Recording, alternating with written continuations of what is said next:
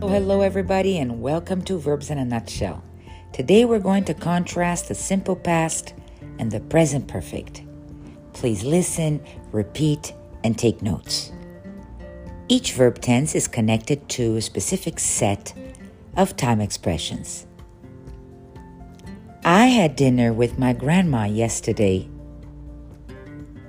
John has not had dinner today yet. I went to the supermarket last week. Maria has gone to the supermarket two times this week.